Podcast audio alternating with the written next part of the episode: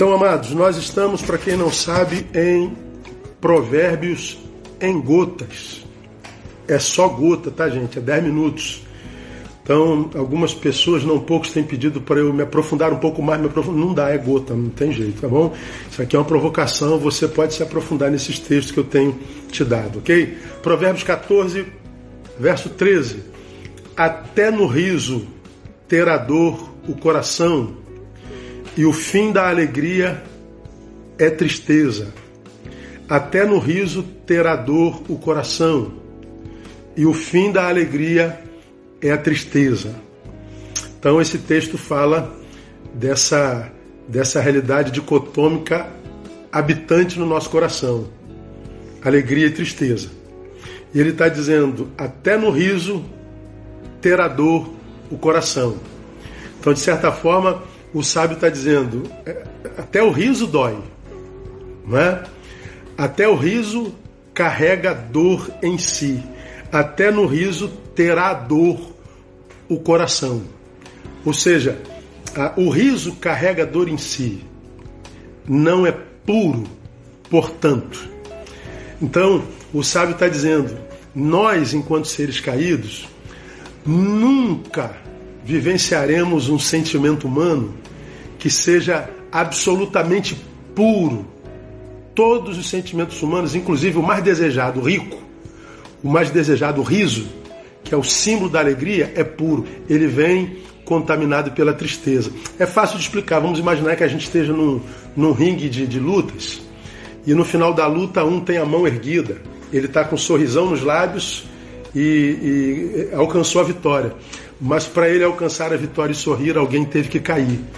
Então, ao mesmo tempo que ele celebra a sua vitória, ele tem que ver a tristeza de um, de um, de um colega de trabalho. Então, ele é contaminado ah, no seu sorriso. Nosso sorriso nunca será puro. O que que o texto, na verdade, está dizendo? É impossível que o coração humano seja absolutamente plenificado por um, um único sentimento. Então está dizendo, eu nunca vou ser plenamente alegre, mas também está dito, eu nunca vou ser plenamente triste. Nunca. Não existe plenitude nessa vida de caídos que a gente vive. Não existe. Esquece isso. Então o que, que o texto está dizendo? Que a vida é dinâmica. Nada é para sempre. Nada é perene. Está dizendo que a vida ela é esse dinamismo. Um dia a gente está bem, outro dia a gente está mal, um dia a gente está mal, outro dia a gente está bem.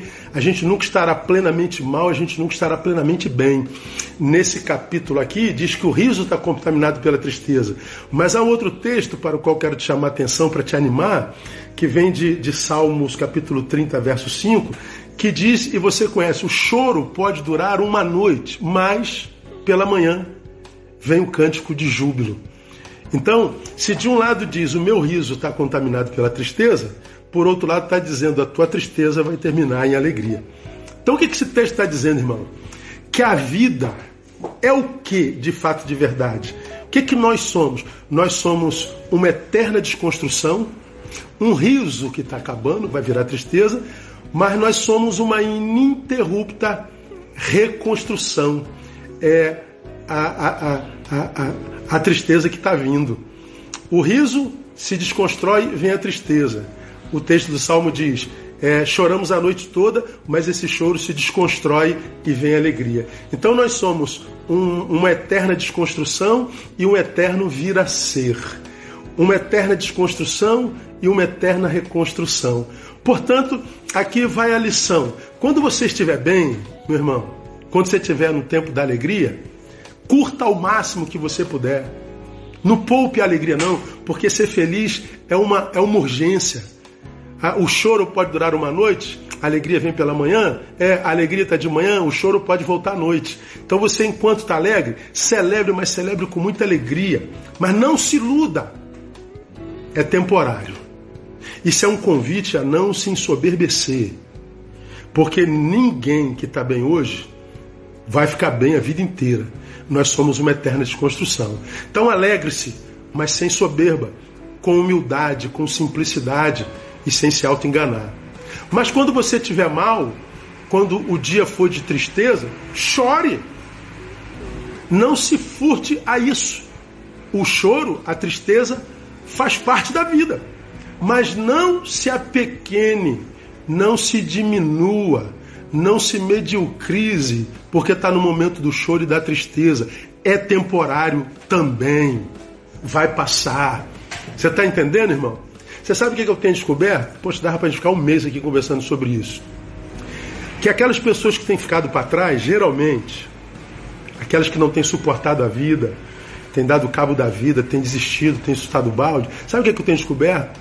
Essas pessoas que geralmente têm ficado para trás são aquelas que sonegaram a si a possibilidade do choro no passado. Não quiseram chorar, não quiseram admitir a possibilidade da tristeza, quiseram fugir da angústia. Não se permitiram no tempo do choro chorar. Não se permitiram no tempo da angústia se angustiar. E por que que não se permitiram? Porque acham que tristeza desqualifica a vida. Não desqualifica não, gente. Amados, há muita riqueza na tristeza. Há muita riqueza na angústia. E a tristeza e a angústia fazem parte da existência e precisam ser vividas. E vividos na certeza de que isso é ser humano e que porque é humano passa. Por isso que a Bíblia diz que é tempo de sorrir, há tempo, mas há tempo de chorar. Nós não podemos abrir mão do tempo do choro porque há muita riqueza lá. A gente mais cresce no choro do que na, na, na tristeza, na, do que na alegria. A gente mais cresce na angústia do que na celebração. Então não despreze o tempo da sua dor, porque a vida é assim mesmo. Ela é dinâmica. Nós somos uma eterna desconstrução e um eterno vir a ser. Quem é o feliz, então, à luz da palavra, pastor? É aquele que aprendeu a administrar essa desconstrução até o tempo do vir a ser. É aquele que sabe administrar o tempo da alegria e o tempo do choro. E chora com sabedoria e se alegra com sabedoria, sabendo que ambos os sentimentos fazem parte de uma mesma vida, têm seu lugar e devem ser vividos com plenitude. Não só negue a si a realidade da dor e não se ensoberbeça no tempo da alegria. Ambas são muito importantes para nós e devem ser vividas com plenitude. Amém, amados? Compartilha aí se abençoa, mas compartilha mesmo, para que pessoas sejam abençoadas também por essas gotinhas de provérbios, tá bom? Beijo no coração. Até amanhã, se Deus quiser. Que esse dia seja um dia de muito